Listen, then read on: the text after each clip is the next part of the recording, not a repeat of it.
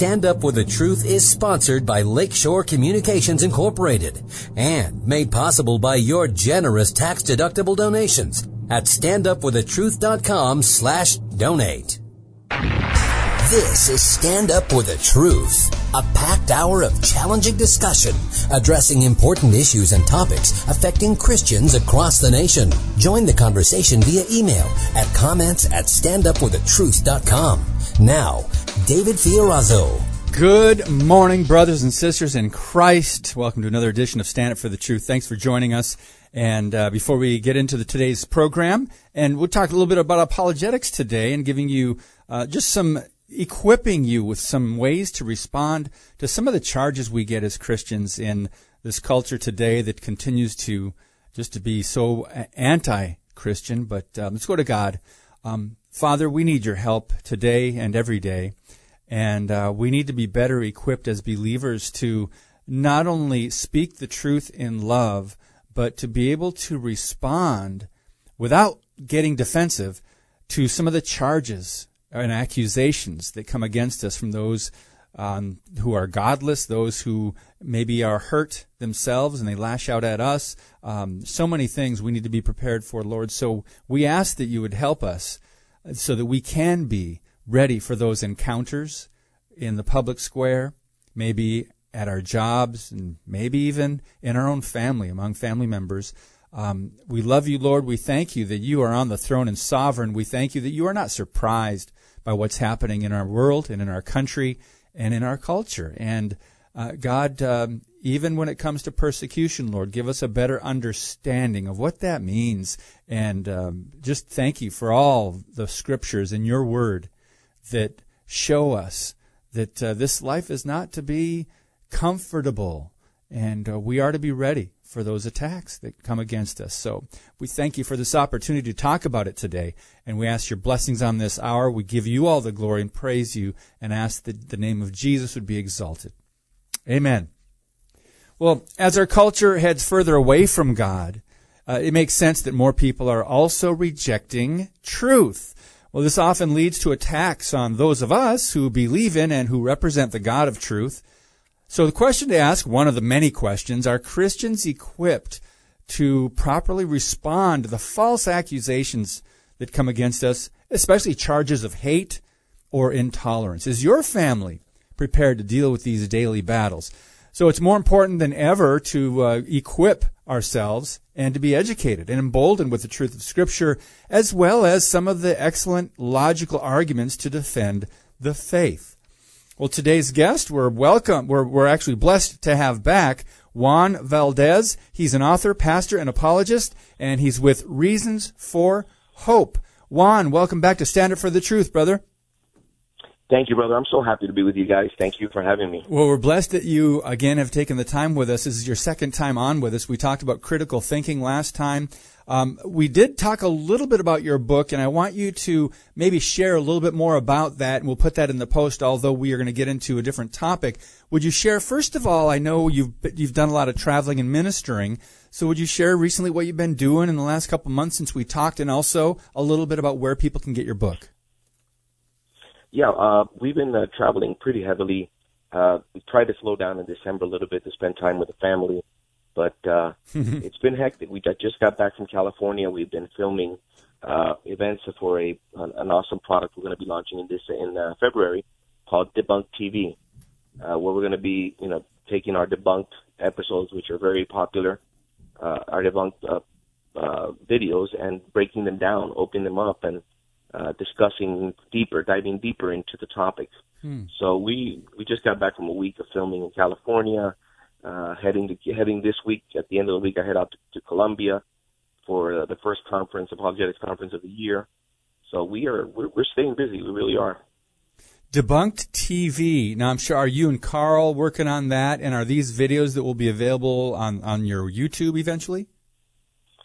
Yes, our debunked videos have been around for quite some time now. We've been heavily working on building the debunked videos. So we have now, I believe, 14 videos. We're also coming out with these videos in Spanish. They're short, 3 to 5 minute, very high impact videos, answering some of the toughest questions They're available on our YouTube channel, Reasons for Hope. And what we're going to do is we're preparing half-hour TV programs that take each of these videos and just dive deeper, expands them, and takes them from 3 to 5 minutes to 30, 35 minutes. And with great insight, it's Bob Coombs and Carl Kirby together doing this, and I pop in with some information. We're really excited about it. And they can be accessed right now at the Reasons for Hope YouTube, if you would like to go there and check out some of these. But Juan, we appreciate all the work that you do, the travel that you do, and you're unique in the sense that you have the ability to communicate with the Hispanic audience. And I know down in you're in the Miami area, correct? I am. I live in Miami, Florida. This is a melting pot here. Mm-hmm. So, or a salad bowl, depending what analogy you want to use. I like a little bit of everything. Yeah, I like salad bowl. That's a good one. But you minister to a Hispanic congregation, right? I do. Our congregation was founded 56 years ago. Wow. It's one of the first Spanish-speaking churches in Miami. But interestingly, over the last maybe 7 or 8 years, we've been transitioning to a bilingual church. Because many of our Spanish-speaking or Spanish-descended kids, Rodriguez's and Garcia's and Perez's, don't speak too much Spanish because they're second- and third-generation Americans. Wow. So what a blessing to be able to have you there to minister. You've got a book, How to Think, and we touched on it last time we had you on a crash course in critical thinking. Can you give us the overall synopsis of it and then where people can get a copy of that before we get into our topic today? Yes, of course. How to Think is a book that I wrote based on a curriculum that I taught for about 10 or 11 years at a Christian high school. It's meant for high school kids and older. And what it does is it teaches kids how to engage with our culture, with the ideas that we come up with, how to think critically, how to find the fallacies, how to evaluate arguments, not only to be able to detect when something is not clear thinking, but also to be able to present arguments for the truth in a very clear and rational way. Mm-hmm. So it's an introduction to logic, fallacies, and it's meant to be a textbook. It's not a devotional book. It's a book that requires you to work through it. But it's very, very effective because I've used that material for many years and gotten great feedback from the kids and polished it and tweaked it and fine-tuned it. And then someone suggested, why don't you put that in a book so other schools can use it? And that's exactly what we're doing. Excellent, excellent. It's available at our website, reasonsforhope.org, r4h.org, or on Amazon. I mean, How to Think. It's also available in Spanish. Oh, that's great. That's great. And I love the fact that there is a foreword by Alex McFarland. I really appreciate his ministries out of North Carolina. How did you connect with Alex? Alex is a dear friend. I've known Alex for many years. Awesome. And I had I would have Alex come to the school where I was the chaplain and speak to the kids. And so that's how we first met. And then I went to the seminary where he was the president of the seminary. That's where I got my doctorate degree, and we've had a pretty long relationship, and just we do events together every once in a while too, which is a treat for me. He's a great apologist. Yes, what a blessing. Well, we were with Juan Valdez of Reasons for Hope, and now Juan, let's get into what we wanted to talk about today. Since one of the more popular, I guess I don't want to call it a movement, but the transgender cult seems to be a movement, and you can call it whatever you want, but it's definitely influencing a lot of people away from the truth, away from God, the God of creation. And when Christians quote Scripture or Christians even simply disagree, we are often called hateful or intolerant. Well, you have a presentation, and we're going to dive into that. Well, thank you for being willing to do this. With dealing with intolerance, it's called Engaging the Charge of Tolerance. So let's just have you just share how we can be better at responding to this. Well, I think when we tackle these type of questions, it really requires sensitivity. It requires tact because we live in a world of diverse ideas, and that's just a fact. We live in a world of diversity. We have different cultures. We have different backgrounds. We have different political affiliations. We practice different religions in this world. But at the end of the day, we're all human, and at the end of the day, we all have to respond to our Creator. Mm-hmm. And so many times we're not tactful, we're not sensitive to these issues, and so we get into great arguments that really do not attract anybody to the light of the gospel. When we engage with somebody, our whole objective should be to lead them to Christ, to give them an opportunity to see the truth.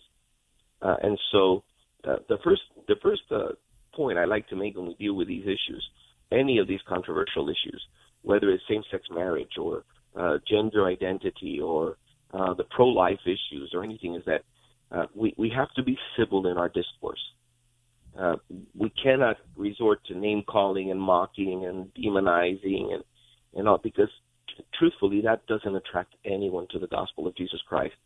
I like to say that, you know, in a world of civility, you don't mock counter perspectives. What you do is you dialogue with a counter perspective and try to point out where the thinking is flawed, where the thinking has gone off on a tangent, and show them the truth. We have the truth. Mm-hmm. It's just the way we present it.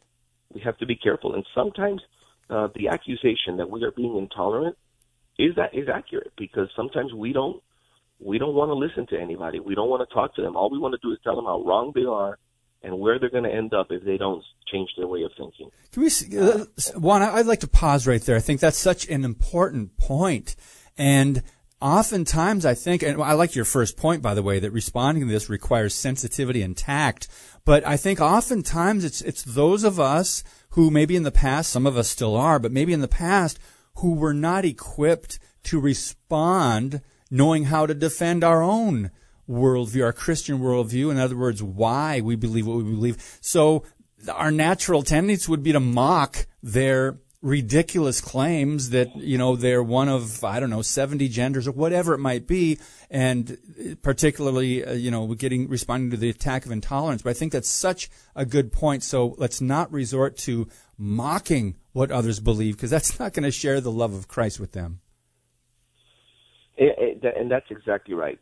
In the Christian faith, there's an egalitarianism of people, but there's an elitism of ideas, and that's what we need to keep separate in our mind. Mm. People are equal, but ideas are not. Mm, yes. Let the ideas be pit against each other, but let's not rob people of the dignity they deserve as human beings. Excellent. And so if we're able to keep that balance, I think we're able to be far more effective. Do we agree with what a lot of these positions point? Absolutely not. But how can we communicate that? You have to understand that behind the accusation, when somebody accuses you of being intolerant, that's coming from emotion. That's coming from hurt. Mm-hmm. That's a person in front of you that either is struggling with these issues or knows and loves dearly somebody who is. And so they perceive that what we attempt to do in pointing out that maybe there's a different way of seeing things, they see that as an attack on themselves or a loved one. And when somebody feels attacked, what do? They attack back.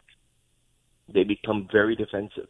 Mm-hmm. And so it is not intolerant to engage with ideas at all. It's not. It's not intolerant to say that an idea is not logical, it's a fallacy, or that it's not true.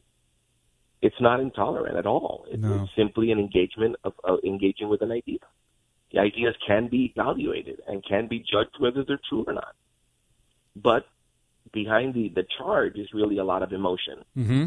And we have to be sensitive to it. Again, a lot of people are hurting. Yes. People that struggle with identity issues are real people with real problems that really struggle and suffer. The suicide rate among people that struggle with identity issues is much higher than the suicide rate of people who don't. There's a whole darkness to being enslaved or entrapped in these mentalities and ideas and strongholds. And so, again, we need to be sensitive and compassionate to the person we're talking to. But there's nothing wrong with pointing out inconsistencies, not at all. And that's got to be our approach, but with a lot of love, with a lot of tact. Yes. Can we say right toward the beginning of this here, we're a little bit into it now, the topic that So many people maybe have been duped by the false idea that disagreement is hate. And that couldn't be further from the truth. We're just talking about ideas. We're not attacking anyone personally.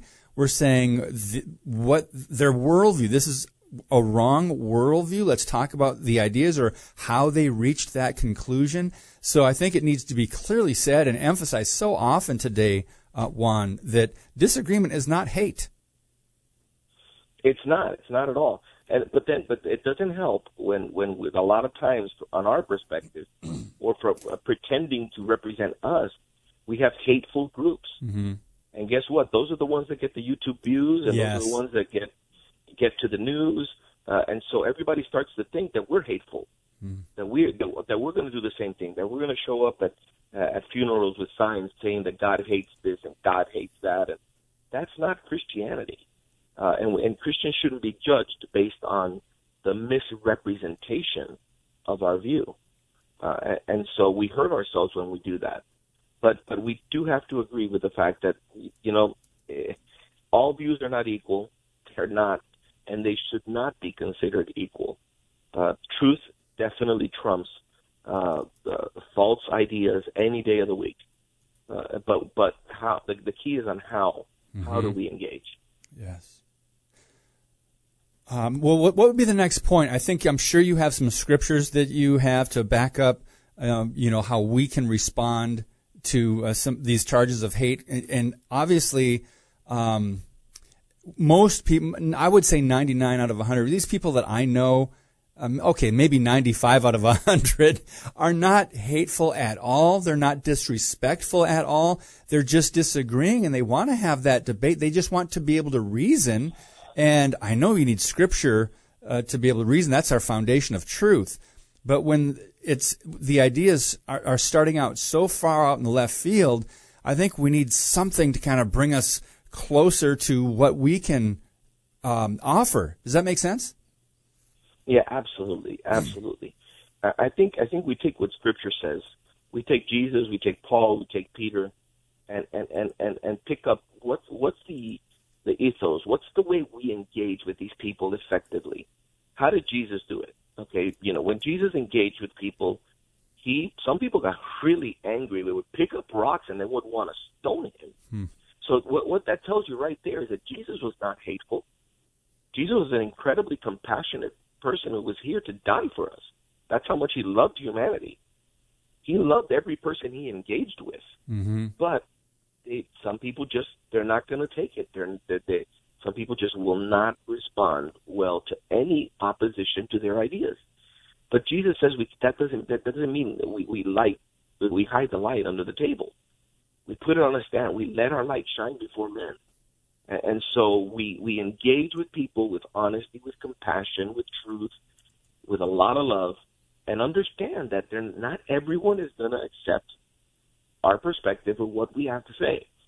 That's why Paul's language is a little more aggressive. Paul talks about a fight and a war. Paul says that the weapons we fight with are not weapons of the world. He says that, they're, on the contrary, they have divine power to demolish strongholds. Mm. And he goes on to say that we demolish arguments and every pretension that sets itself against the knowledge of God, and that we take captive every thought to make it obedient to Christ. And so when Paul says that to the Corinthians, he's saying, hey, listen, we have to engage. We have to demolish arguments. I love to point out that he's not demolishing people. Yes. He's demolishing arguments. And we have to engage with these ideas, because if we don't engage with them, they pass as being true. And we have to tell the world, this is not true. This is not the way it works.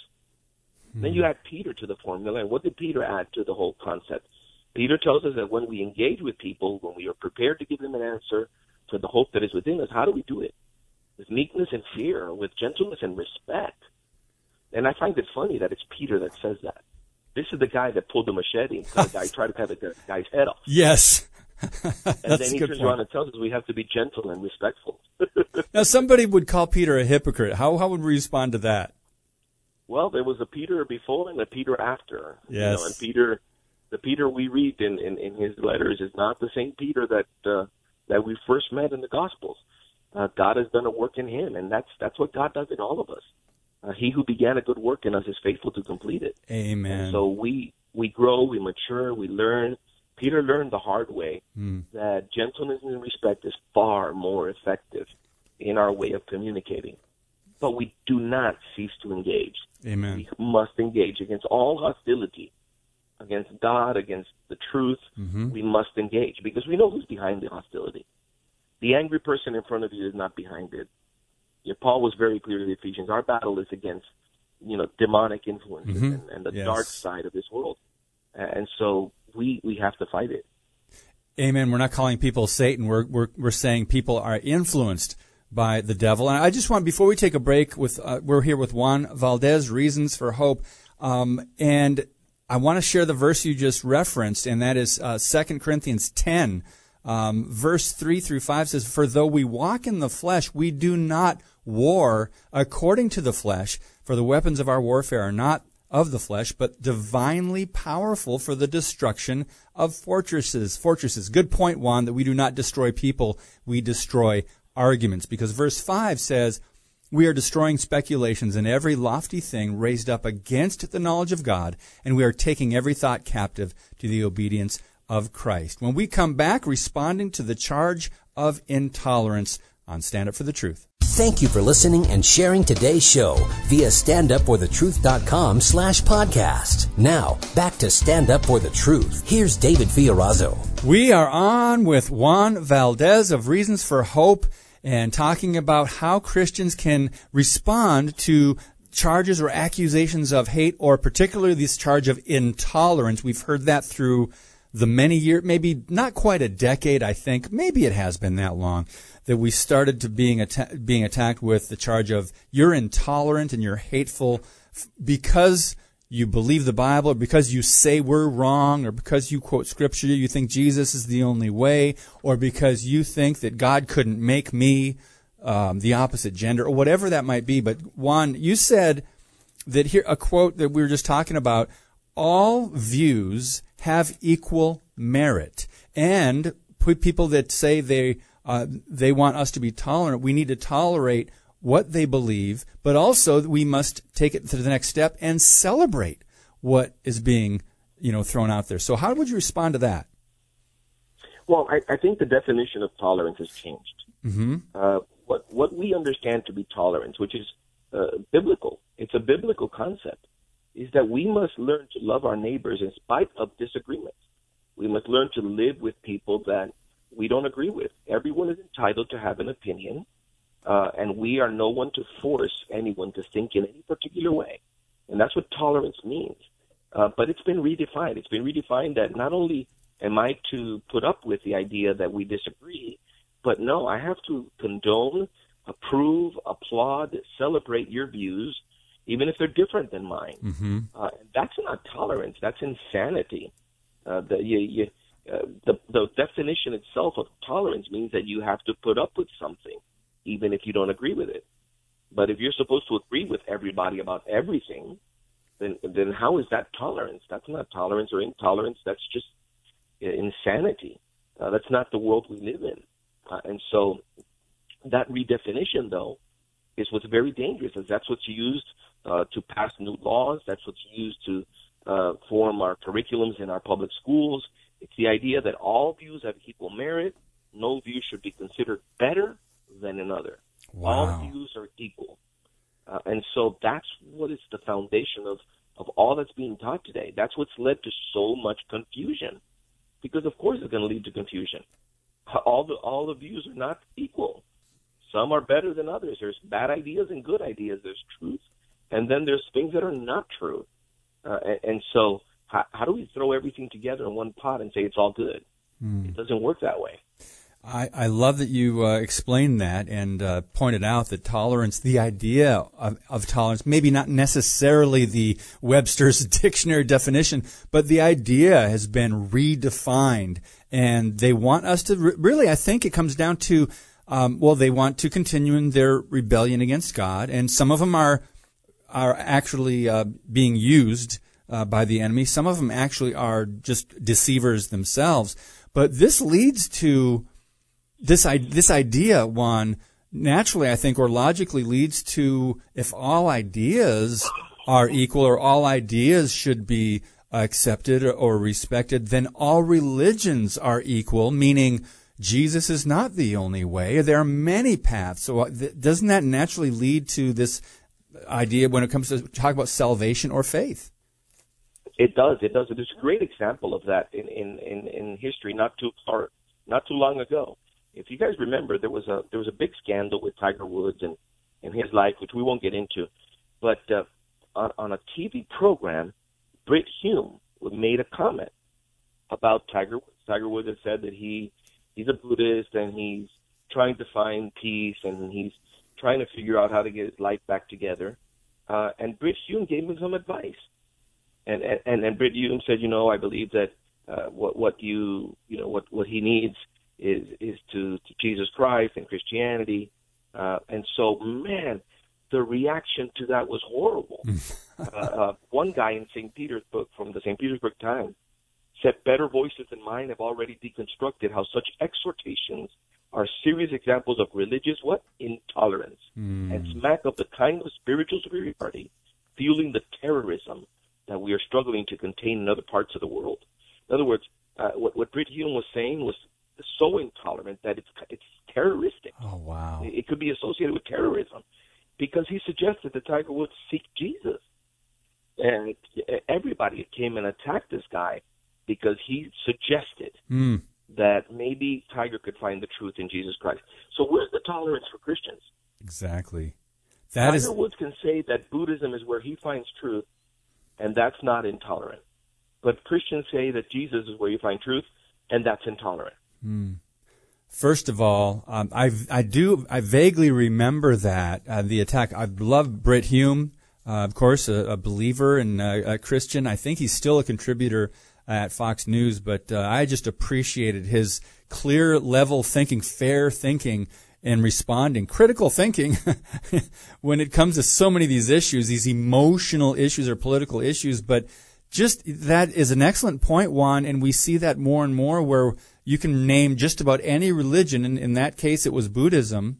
You could name Islam. You could name Hinduism, Jehovah's Witnesses, Mormonism, and anything else. But if you mention Christianity and believe that this is the way to salvation, this is the way to true peace, you'll be attacked. That's not fair at all, but we have to recognize that this is where our culture is right now. So we're talking about this important subject. How do Christians respond to charges of intolerance when we know the truth, but we need to be able to explain it and defend it a little better? I'm so glad you brought up that analogy with Brit Hume. And, of course, we were talking about different religions, and that's if all ideas are equal and have, are worthy of respect, then all religions must be the same. It's a natural progression of thought, but we need to be better prepared to defend it.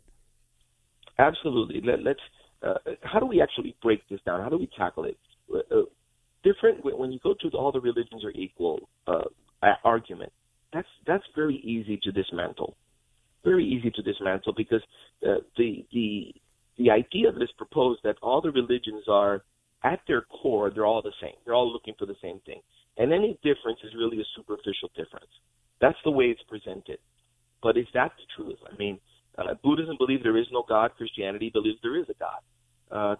The Christian religions, the Judeo-Christian religions, preach about a heaven. The Eastern religions talk about non-existence and nirvana, ceasing to exist as being the ultimate goal. Salvation by works, salvation by grace. There is a hell, there is no hell. There is a heaven, there is no heaven. The radical differences are so incredible at the core of all of these religions that it's ludicrous to say that they're all the same.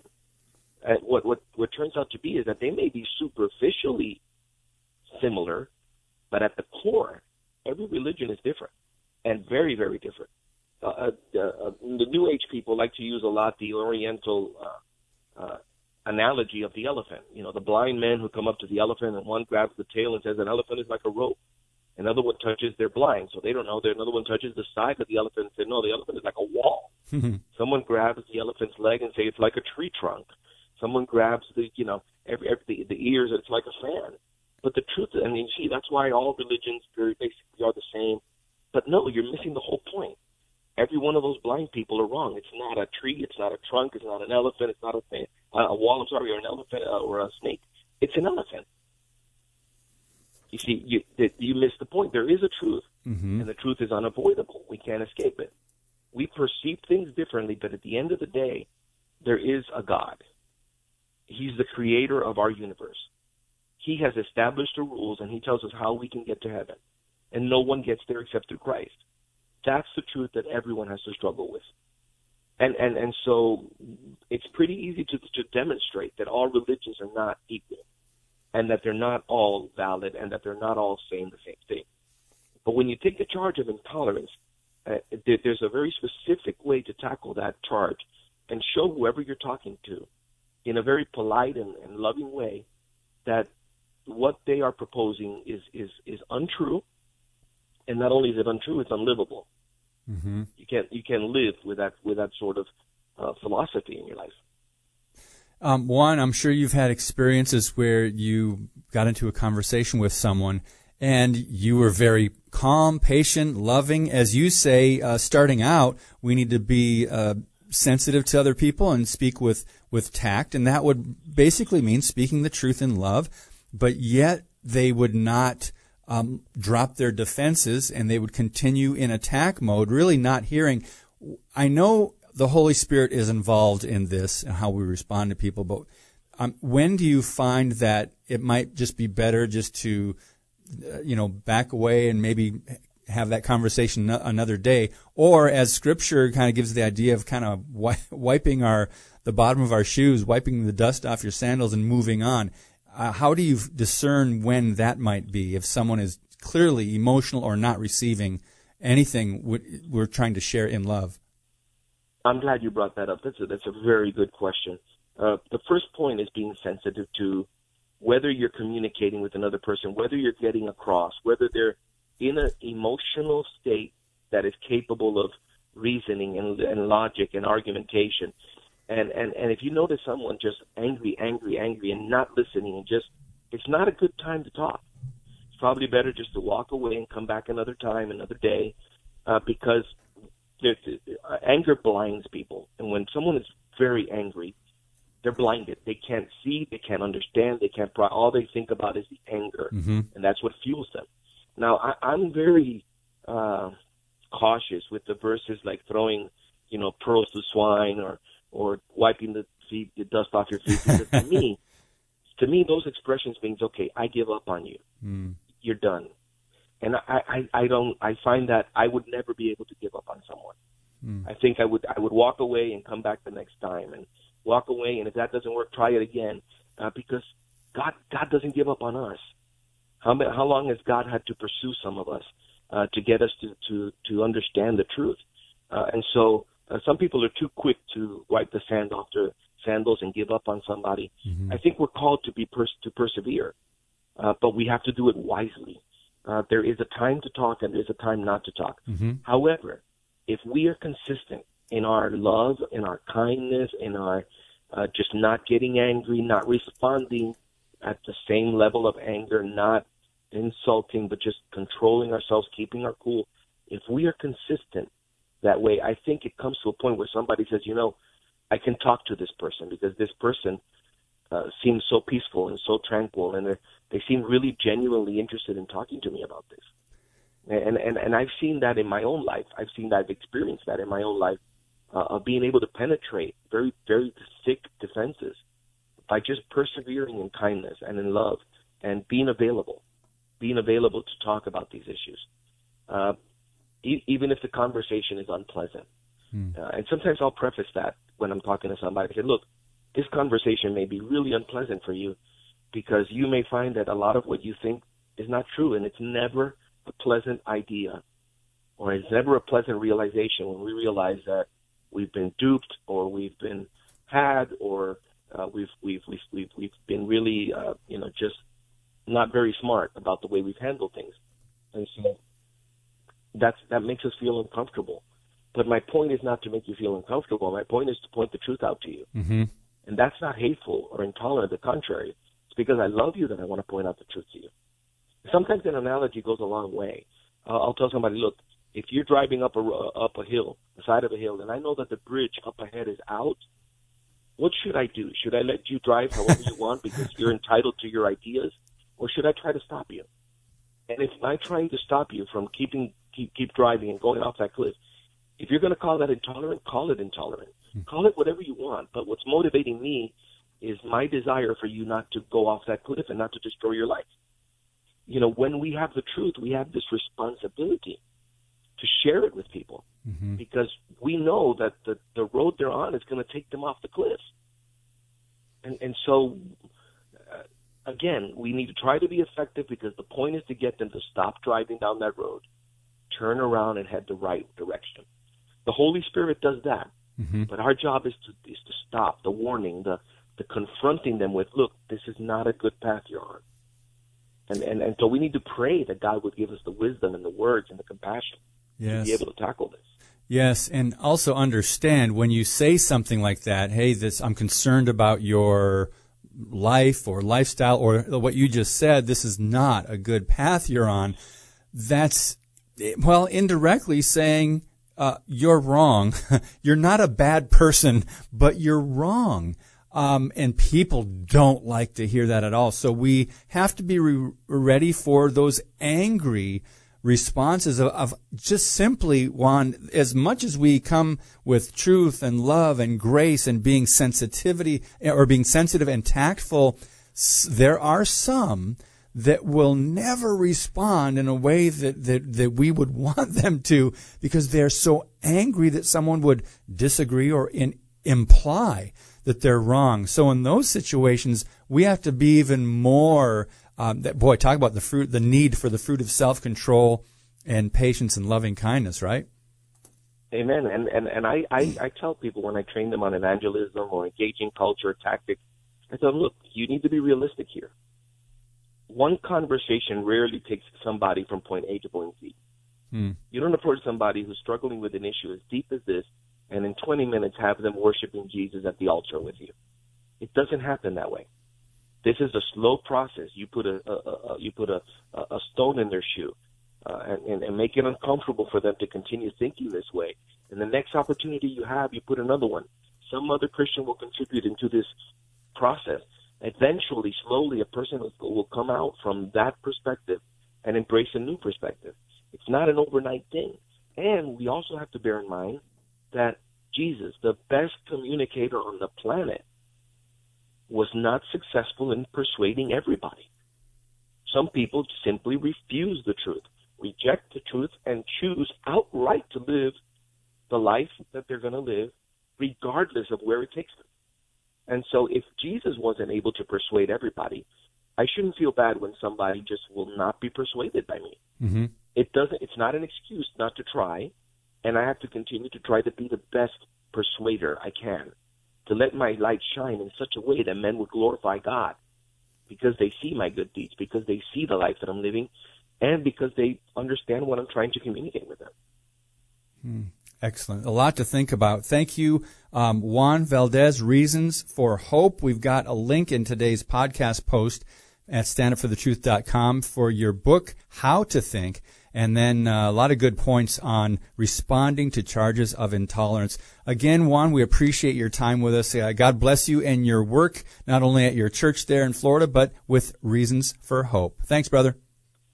Thank you for having me, brother. My pleasure. All right. Thank you. Bye-bye. When we come back, we'll talk a little bit about the issue of life and, of course, something we need to be ready to respond in those situations as well, and conversations come up. In Jesus' name, we have to really be ready and be prepared. That's next on Stand Up for the Truth.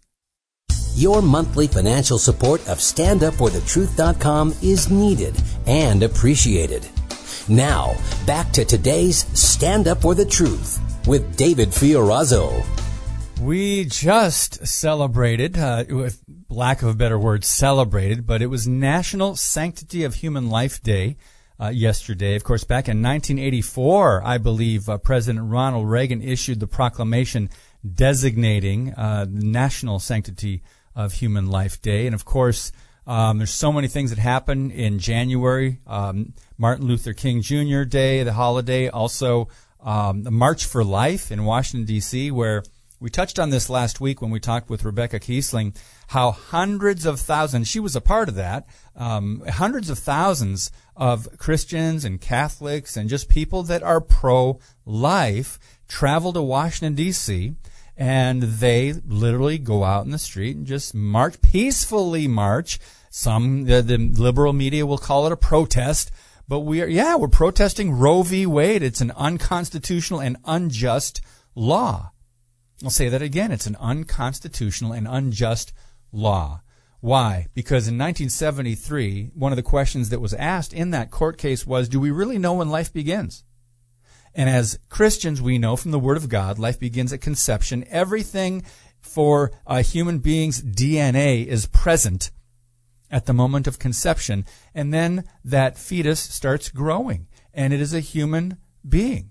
If it's a human being at, let's just say after 3 months in the womb, after 6 months in the womb, if that's a human being, and if it's born 90 seconds after a baby is born, if that baby is a human being, then that baby was a human being in the womb, while in the womb. Let's reason together here. So 1973, Roe v. Wade was passed, and they have answers now to the question they asked, do we really know when life begins? Because they didn't have ultrasound technologies that we have today, sonograms and all kinds of other things. You can hear the heartbeat. You can see the image of a living, breathing, growing, developing human baby in the womb. So much more we have today. And I always like to say dead things don't grow, by the way. But yet we still have this law that affected all states, the whole country, Roe versus Wade. It was one case, one court case, but the Supreme Court decided. And there were laws at that time that were completely wiped out because of one Supreme Court decision. Now, we know that the Supreme Court is not the legislative branch of our government. No, that's Congress. So we got the executive branch, we got the legislative branch, and we got the judicial branch, the Supreme Court. They are to judge certain cases. Well, they march for life in Washington, D.C. every year on this issue of Roe v. Wade, saying, why aren't we fighting this law? Why aren't we raising more awareness? Why aren't we electing people, representatives, Christian or not, preferably Christians, men of character and integrity, men and women of character and integrity, those who will stand for life. So let's go through some scriptures. What does the Bible say about this topic? There's a verse in Genesis 25:22 that talked about two twins in the womb, and it says, the babies jostled each other within her. Isn't that interesting? Genesis 25:22.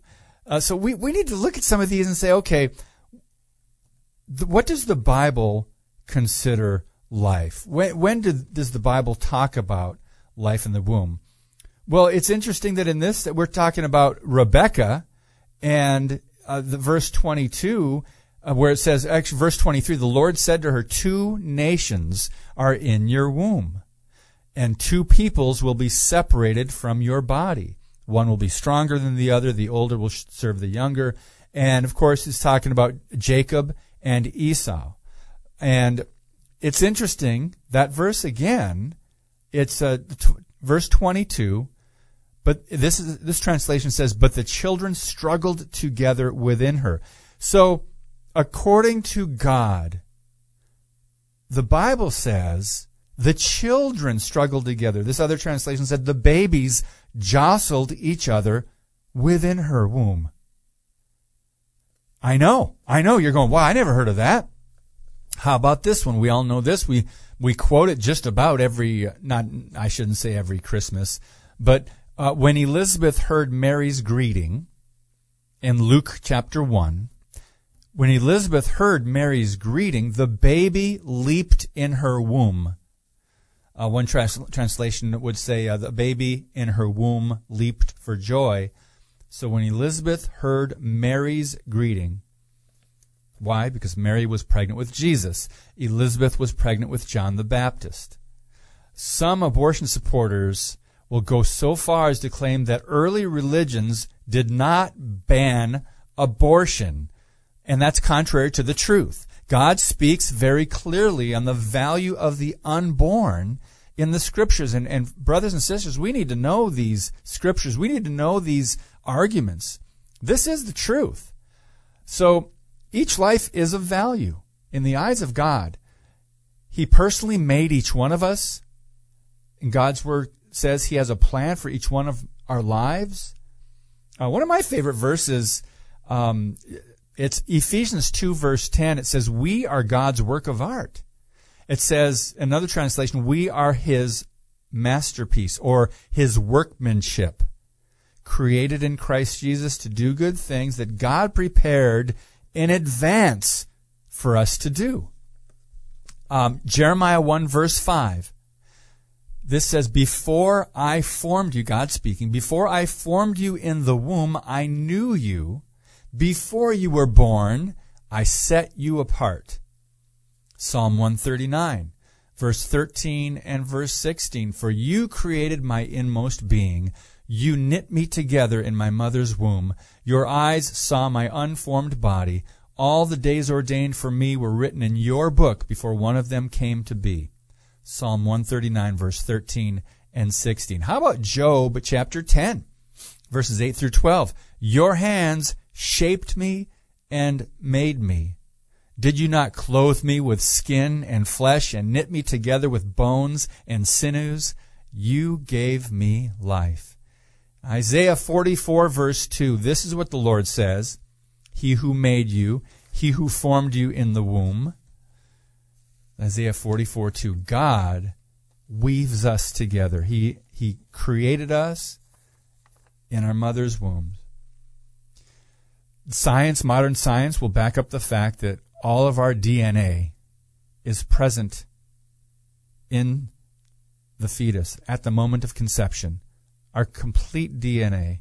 So in other words, the DNA of that baby in the womb of a pregnant mom is completely separate from the mother's DNA.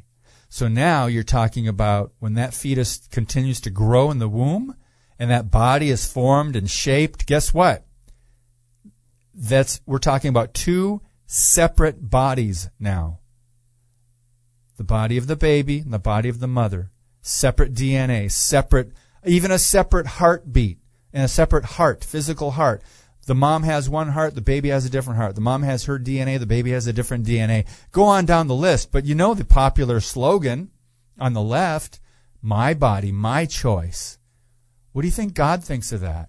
Well, we just read some scriptures. I hope you were taking notes of this. Obviously, I'll put some of this in our blog post at standardforthetruth.com. Job 31:15 says, did not He who made me in the womb make them? Did not the same one form us both within our mothers? Job 31:15. And of course, the very familiar verses most of us know, Genesis 1:27, because man is made in God's own image, it says, He created them male and female in His image.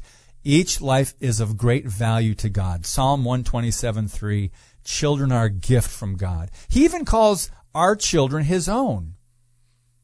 In Ezekiel 16:20, you took your sons and daughters whom you bore to me and sacrificed them. You slaughtered my children, it says.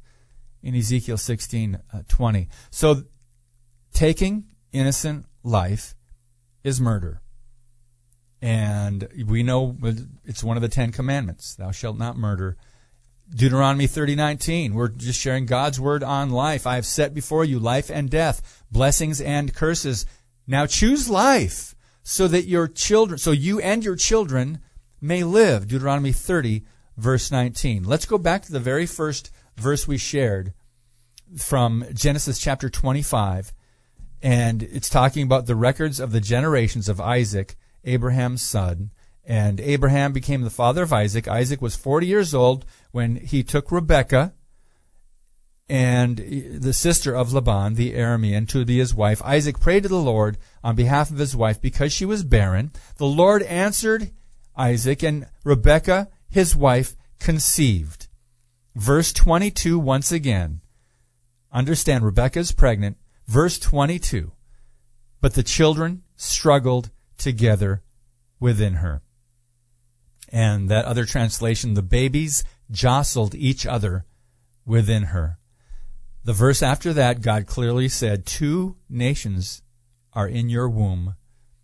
So in other words, the 2 babies would represent 2 different nations when they were born and grew up. So again, making the argument for life, what does God's word say about children in the womb, about babies, about abortion?